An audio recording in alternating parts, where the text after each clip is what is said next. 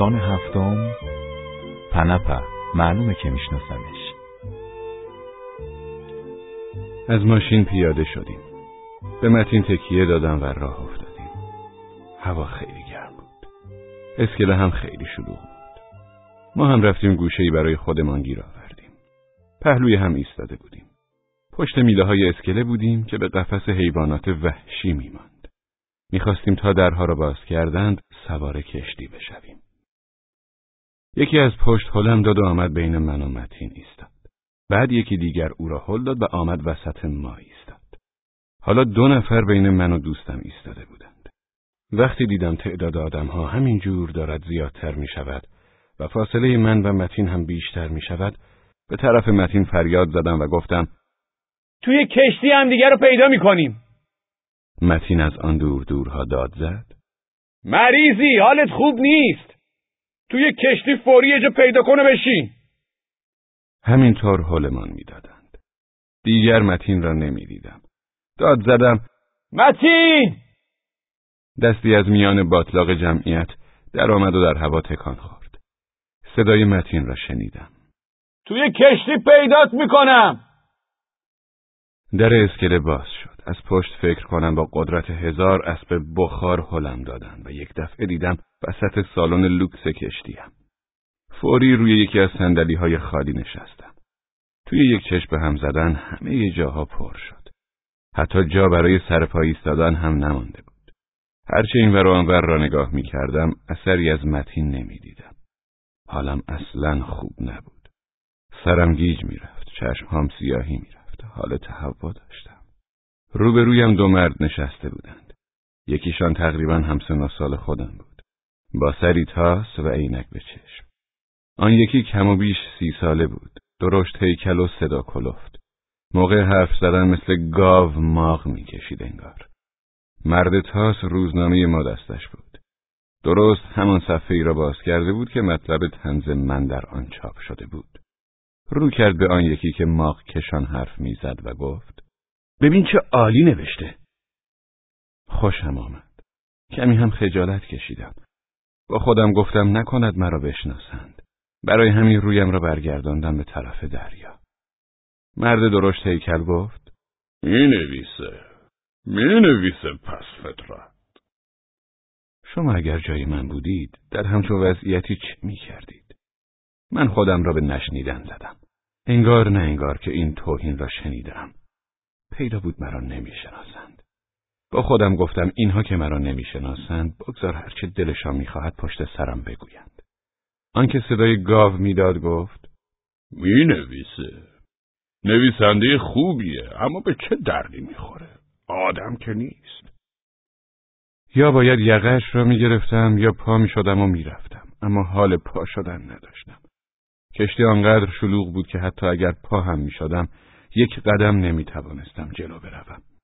با خودم گفتم اینها که مرا نمی‌شناسند بگذار هر چه می‌خواهند بگویند. آدم باید ببیند نیت گوینده حرف چیست. حتی بعضی وقتا برای تعریف کردن از کسی اینجور حرفها را می‌زنیم. باز خودم را به آن راه زدم. مرد کل تاس گفت مگه میشناسیش؟ مرد درشت هیکل که موقع حرف زدن مثل گاو انگار ماغ می‌کشید گفت پنپه معلومه که میشناسمش اون بی همه چیزو خوب توی صورتش نگاه کردم. از آشناهای قدیمی بود اما از من که خیلی جوانتر بود. هرچه فکر می‌کردم یادم نمیافتاد آشنایی مثل او داشته باشم. نمی‌دونی چه بی همه چیزیه. مرد کل تاس اینکی گفت نه بابا عجب وضعیه. ما رو باش. نوشته هاشو میخوندیم و فکر می‌کردیم واسه خودش آدمیه. با خودم گفتم نکند واقعا مرا می‌شناسند و عمدن خودشان را به نشناختن زدند تا جلو رویم اینطوری دربارم حرف بزنند. اگر اینطور باشد آخر عاقبت این کار به کلانتری می‌کشد.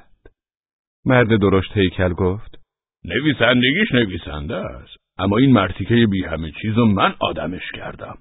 نه بابا. بدترین کاری که تو عمرم کردم هم همینه. باباش ماهیگیر بود. بچه که بود تو محله ما می نشستن. کل تاس گفت مگه شما اهل قونیه نیستین؟ چرا؟ باباش ماهیگیر بود اما چون قونیه دریا نداره ماهی دودی میفروخت همه گوش تیز کرده بودند و به حرفهای آنها گوش می‌دادند. من هم شور شور عرق میریختم.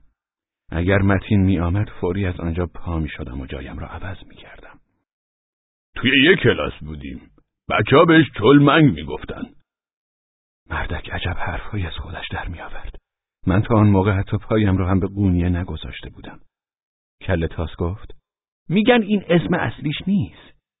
آن یکی بی معطلی گفت آره اسم اصلیش بمونیه. اینها چهارده تا بچه بودن. مردک همینجور بی هدف می پرند.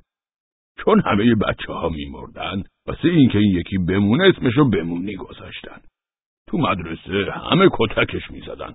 هیچ وقت یادم نمیره یه روز گفت سر جلسه امتحان به من رسانده بوده و اینطوری من قبول شده بودم. بعدش سر یه قضیه از مدرسه اخراجش کردن. یه مدتی گذشت. بعدها یه روز تو استانبول دیدمش. وایستاده بود وسط میدون تقسیم و داد می‌زد جوراب یه دو جین ده لیره. داشت جوراب میفروخت. بهش گفتم پسر این چه وضعیه؟ گفت نه پرس داداش حالم خرابه. ورش داشتم بردمش هموم یکی از لباسه کهنمو بهش دادم. صد لیرم خرجی توی جیبش گذاشتم و گفتم هر موقع دست تنگ بود بیا پیش خودم. اینو که گفتم شد بلا و افتاد به جونم. صبح و شب میومد پیشم و پول می‌خواست. شنونده ها رفته رفته بیشتر می‌شدند. او هم که می‌دید همه دارند به حرفهایش گوش می‌کنند صدایش را بالاتر می‌برد. مرد کل تاس پرسید پول واسه چی می‌خواست؟ قمار. داداش قمار. مگه این پولا کفاف قمار رو میده؟ ای ای ای پس قمارباز هم هست. سه شب و سه روز از پای بسات قمار پا نمیشه. میگن لباسای باباشم فروخته و پولشو تو قمار باخته. واسه همین باباش از خونه بیرونش کرده. اومد پیشم و گفت به دادم برس داداش. منو میگی دوتا کشیدی آب در خوابوندم بیخ گوششو بیرونش کردم. خوب کاری کردی. شنونده ها همینجور زیادتر می شدند. برای اینکه بهتر بشنوند یک دستشان را مثل شیپور گرفته بودند دم گوششان و کم مانده بود بروند توی دهن مردی که داشت اینها را تعریف می کرد. خب بعدش چی شد؟ بعدش جونم واسطون بگه دیگه تو خونم راهش ندادم. مرد چاقی از میان شنونده ها گفت راست میگه می‌دونم شلوارشو هم پای قمار میده حتی یه شب تو کلوپ ما کتک خورده بود. نه بابا واسه چی کتکش زده بودن؟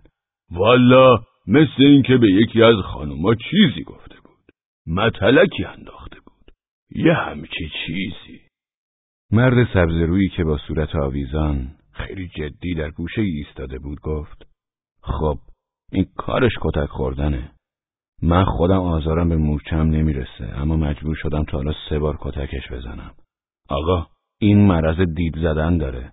شبها میره بالای درختها تیرهای چراغ برق دیوارها بعد توی خونه ها رو دید می‌زنه. خدا نصیب نکنه خیلی مرض بدیه. یه شب محتاب بود. توی اتاقم داشتم لباسامو در می آوردم نمی‌دونم چجوری شد یه دفعه از پنجره بیرون رو نگاه کردم. چشمتون روز بعد نبینه. دیدم یه مرد رفته بالای درخت انجیر. فوری دویدم توی حیاتو خفتشو گرفتم. تا میخور زدمش. آخر سر افتاد به پام و گفت غلط کردم شیکر خوردم.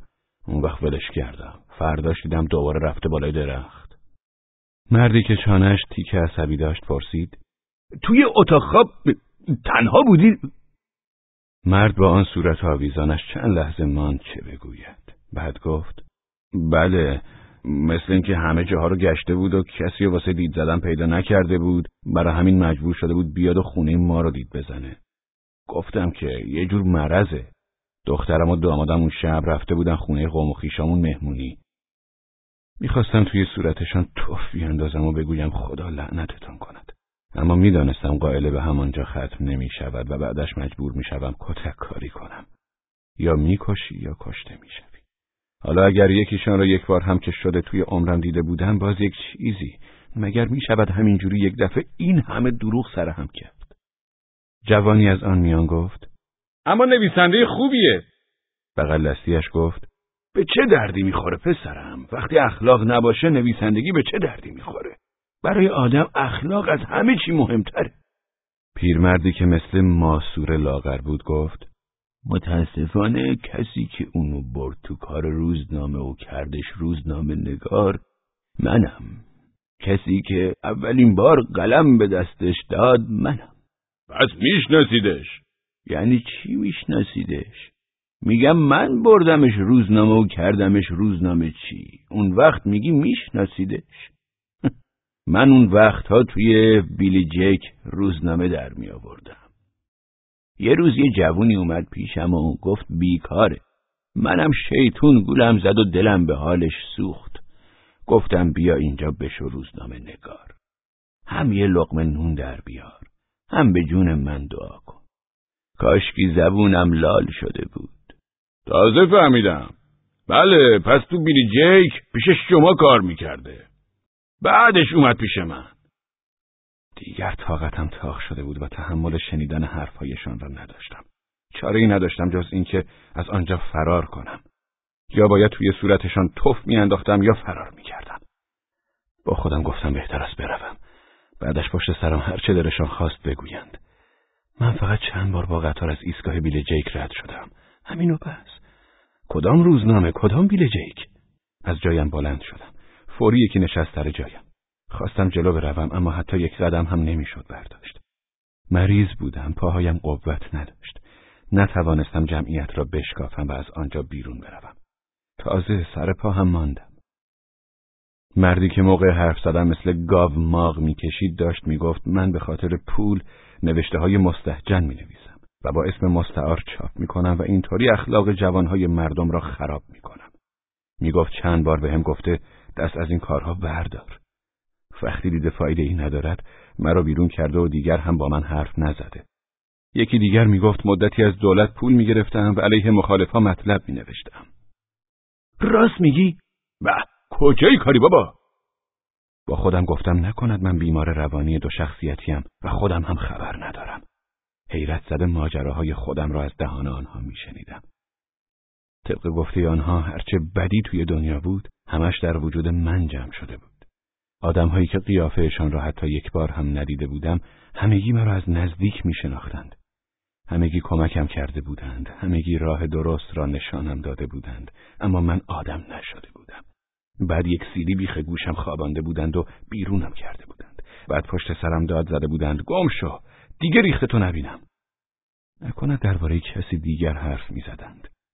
از مردی که داشت تعریف می کرد چطور از یکی حق و سکوت گرفتم پرسیدم ببخشین درباره کی دارین حرف می‌زنین؟ نوشتم را توی روزنامه‌ای که دستش بود نشانم داد و اسمم را هم گفت. ایناش مگه شما هم میشناسیدش؟ آره میشناسمش. نگاه کنین نگاه کنین این آقا هم میشناسدش. همگی برگشتند و مرا نگاه کردند. چه جور آدمیه؟ همچی خیلی هم آدم حسابی نیست. خواستم جمعیت را بشکافم و از آنجا بروم یک دفعه دیدم متین کمی جلوتر ایستاده تا چشمش به من افتاد فریاد زد آقای آقای اگر می‌گفتم بله اینجا معلوم می‌شد کی هستم آن وقت کسانی که دو ساعت بود داشتن دربارم وراجی می‌کردند و می‌گفتند از نزدیک میشناسیمش شرمنده می‌شدند شرمندگی آنها به یک طرف آن وقت طوری می‌شد انگار این همه توهین را قبول کردم برای همین صدایم را در نیاوردم. متین فریاد می‌زد. آقا هی! حتی سرم را هم بر نگرداندم. متین که دید اهمیتی بهش نمی‌دهم جمعیت را با عصبانیت شکافت و پیشم آمد. مگه نمیشنوی؟ یه ساعت دارم صدات می‌کنم. چنان صاف توی صورتش خیره شدم انگار تا به حال ندیدمش.